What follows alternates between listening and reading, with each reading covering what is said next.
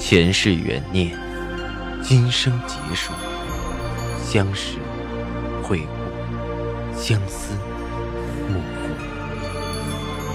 忘川河畔苦等，三生石前许愿，浮华落尽，只余情深入。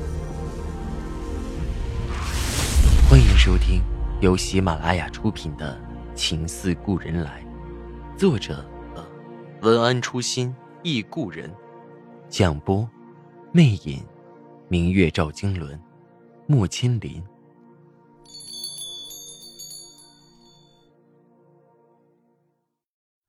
第二集，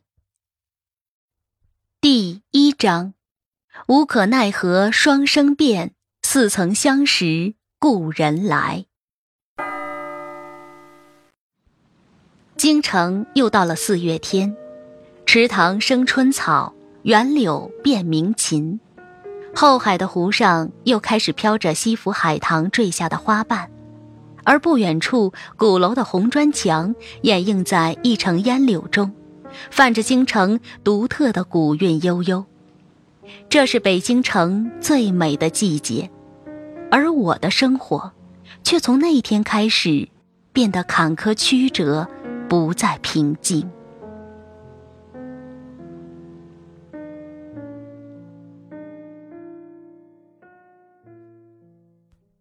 一大早，我正陪着婆婆在门口的早市上逛着。婆婆看上一条素色丝巾，可摊主却要价两百块，还反复强调着：“这是保质保量的百分百桑蚕丝，看看这手感。”我用手摸了摸，并没有拉手的感觉，两相对着揉搓几下，也没有真丝独有的嘶鸣之声。心下已经明了。抬眸看看摊主，咪咪笑道：“既然是桑蚕丝，正好这里有个线头，用打火机烧烧看就知道了。若是真丝，烧着了会有羽毛的味道。”摊主的脸色顿时变成了菜色，转而看着我，几分尴尬道：“ 您是行家，那就什么都不说了，五十块。”婆婆本来也只是喜欢那花色。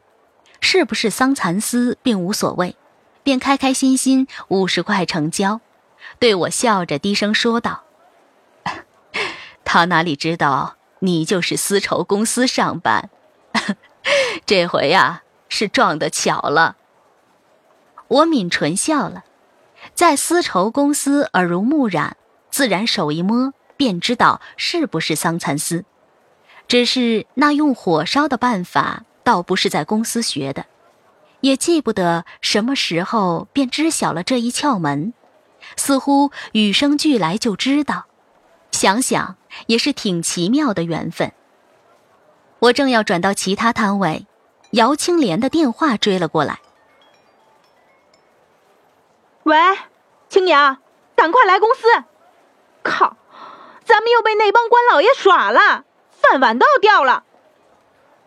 我心里一惊，把丝巾塞到婆婆手里，匆忙赶去了公司。九点钟，正是平时上班打卡的点儿。公司在二楼会议室召开全体职员大会，宣布了要被司之恒并购的决定。大家一片哗然，只有几个公司高层与高层贴近的部门负责人露出了波澜不惊的微笑。公司被并购的谣言。不是一天两天了，公司还总是辟谣，高层多次在各种大小会议上描绘着未来美好的蓝图，市场运营部还时不时放出几个鼓舞人心的数据，让大家安心工作。可是，正如所有的谣言往往都是预言一样，这个屡屡被辟的谣也被证实了。之前传闻的司之恒和思路的角逐中。最终，司之恒拿下了公司，却把我们这些傻乎乎听信官方消息的员工打个措手不及。这不是玩人吗？我身边的姚青莲嘟囔着：“好容易从宫女混到嫔妃了，丫的把皇上给我换了，一下子全下岗了。”彼时，姚青莲正在研读真传，说话也拿腔捏调的：“哼。”要是给我不爽，我还就不在这儿干了。话还没说完，姚青莲的眼睛唰的一亮，顺着他的眼神，我看到了主席台上去一个身形高大的男人，黑色西装，轮廓立体。姚青莲低声叹了一句：“太酷了。”距离太远，我这一点零的视力看不清，不知道到底有多酷。但看姚青莲的表情，想来也是不错的。那人是司之恒委派来公司的常务负责人赵以静。说话语气低沉平静，却有种震慑全场的气势。他开口后没几句，下面的哗然声渐渐消失。他话不多。却字字直扼咽喉，大致意思三点：第一，大家来去自由，但是欢迎留下；第二，原有职位不变，待遇上调百分之五；第三，个别岗位微调，希望理解支持。我听到第二点还没来得及乐，第三点已经让我的心有些扑腾。个别岗位，自然指的是。人事、财务这些关键部门，只怕也少不了我所在的综合办公室。学高分子材料的我，本科毕业后应聘到这家丝绸公司做研发助理，每两年结婚生子。丈夫顾军是一所高校的讲师，事业正处于上升期，研发助理却是加班比吃饭都频繁。我只好申请转到行政。好在主任老邓是我同校的学长，和我关系还不错，没费什么力气就转到了综合办公室。虽然工资低了一档，起码大部分时间能朝九晚五。可现在，我真是悔得肠子都青了。一朝天子一朝臣，这句话放在行政部门最为适用，去留升降全在领导的一句话。我开始为自己的前途担忧起来。素来不善应酬交际，也不善逢迎拍马的我，到底会在新领导那里得个什么结果？我心神不宁，一团乱麻，看着姚青莲的眼睛几乎要冒出两颗大桃心般的盯着主席台，我有气无力地问他：“还打算不干吗？”姚青莲两眼发直，继续盯着台上，半晌才低低和我说。嗯，等我侦查侦查再说。哎，你说他怎么总往咱们这头看？呃，是看你还是看我？我用力扯了扯姚青莲，抽抽嘴角。要看也是看你，我有什么好看的？不过花痴小姐，这么一大群人呢，你觉得他能分得清谁是谁吗？我的话，姚青莲置若罔闻。还在仔细琢磨着主席台上的赵以静，这便是已婚妇女和未婚女子的差别。虽然我和姚青莲同龄，他关注的是那位新来的有型的高富帅领导，而我只关注还能不能顺利待在原岗位的生计问题。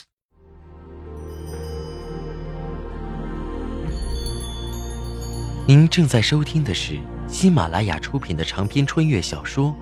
情似故人来。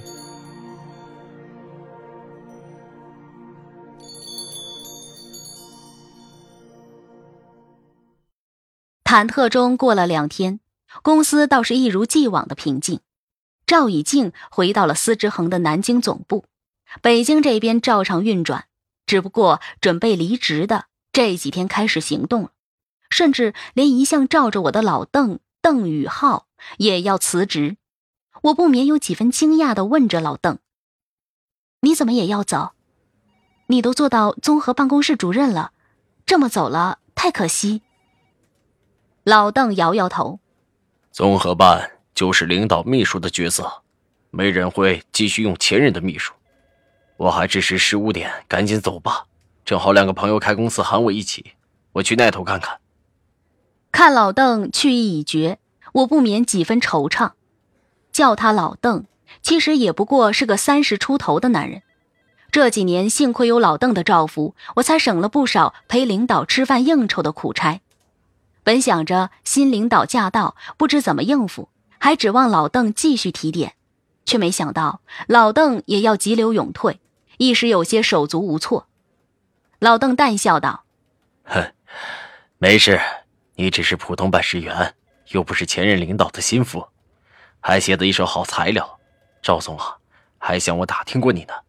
新领导新班子，对你来说也许是新转机。”赵总，赵以静。我不可置信的看着老邓，看他点头，不由问道：“他打听我做什么？”也许有人在他面前提过，我调了好几个人的档案看，不止你一个。对了，还有姚青莲的。老邓点头笑道：“哼，这是好兆头啊！领导瞧不上的人，才不会费心费力的去了解呢。以后啊。”你也改改脾气，别再是那个清高性子，对领导啊亲近些。兴许我下次见你，你都坐到我这个位子上了呢。老邓的一番鼓励，让我忐忑不安的心稍稍缓解了些。在人情世故上有些倔强笨拙的我，不会左右逢源，总想保持个中立。结果，在综合办工作了几年，也没抱着一个领导的大腿。如今看来。倒是因祸得福了，还在新领导那里挂上了号。从老邓办公室出来，心情舒缓的我迎头撞上了喜滋滋的姚青莲，看到我一把拉到走廊旁边，眉眼里都是掩饰不住的兴奋激动。青娘，我这回可终于等到了！我诧异的看着他，等到什么了？等到了我的黑马王子了。姚青莲凑到我耳边低声说着：“哎，我可打听清楚了，赵以静可是濒危的黄金单身汉呢，今年可才三十九，离婚快十年了，比你大了快一轮了，还叫才？”我无奈的摇头。现在的女孩子，有钱人在四十岁以下就欣喜若狂了。这么好的男人，为什么单身这么久？也许那方面有病，我只当姚青莲在开玩笑，便同他打趣。何况我素来不信有钱的男人还能有几个靠得住的。呸呸呸！你少乌鸦嘴。反正他现在是空档，我要卯足了劲儿的努力。机会是要把握的，只要给我条缝儿，我一定把它钻成一个马里亚纳海沟。没有傍不上的大款，只有不努力的剩女。姚青莲说的斩钉截铁，我忍不住用手扶额，挤出个笑容看着他。你不是在说真的吧？姚青莲看着我，笑意盈盈。喂，你看我像是在开玩笑吗？这次机会可就在眼前，再不抓住，天理难容。拼了力气，我也得要试试。看着意气风发的青莲，我竟一时语塞。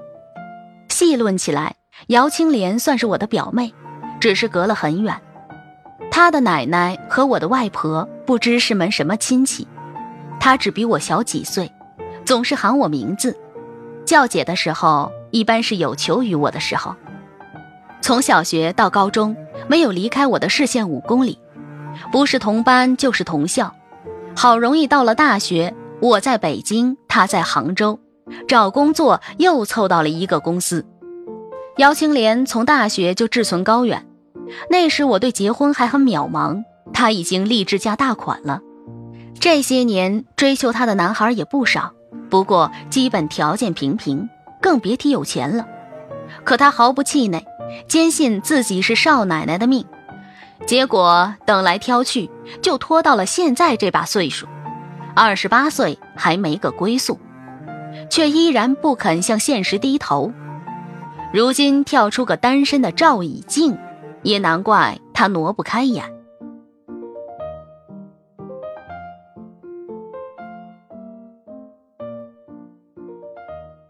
晚上回家，我和顾军唠叨着：“青莲啊。”现在越盛眼光越高，哎，你们学校有没有合适的单身老师？介绍个给他吧。这整天盯着那些不靠谱的有钱人，我看啊，早晚得吃亏。顾军所在的是一所服装院校，青年男老师也不少。顾军正靠在椅子上看书，听到我的话，沉吟了一下，说道：“老师，似乎没有。不过我的学生里有个还不错的，叫楚家鹏，父母都是公务员，家庭条件很好，北京都买房子了。小伙子人长得精神，人品也好。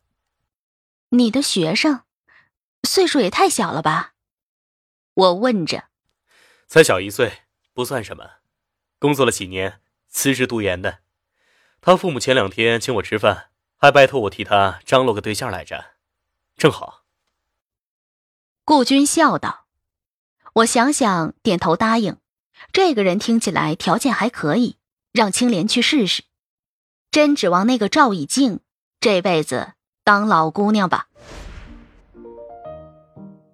在我好话说了三箩筐后，姚青莲终于投降，答应去见一面。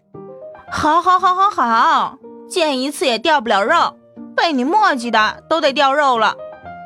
第二天，我七七八婆的去找他问怎么样，姚青莲一摊手：“唉，饭也吃了，酒也喝了，心事也聊了。”我不由高兴：“啊，成了啊！”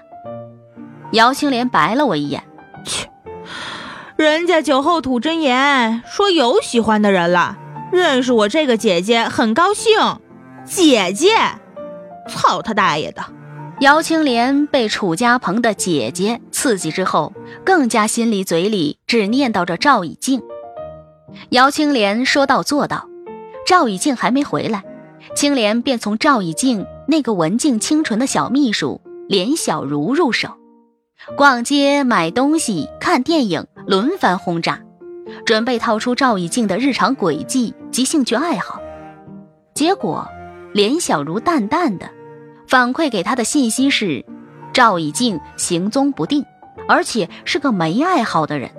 这么多信息费白花了。姚青莲哭丧着脸和我念叨，我扑哧笑出了声。你看看你攻的对象。连小茹啊，估计自己都恨不得扑上去呢。会告诉你？姚青莲恍然大悟，嗯，果然是已婚妇女看得透彻呀。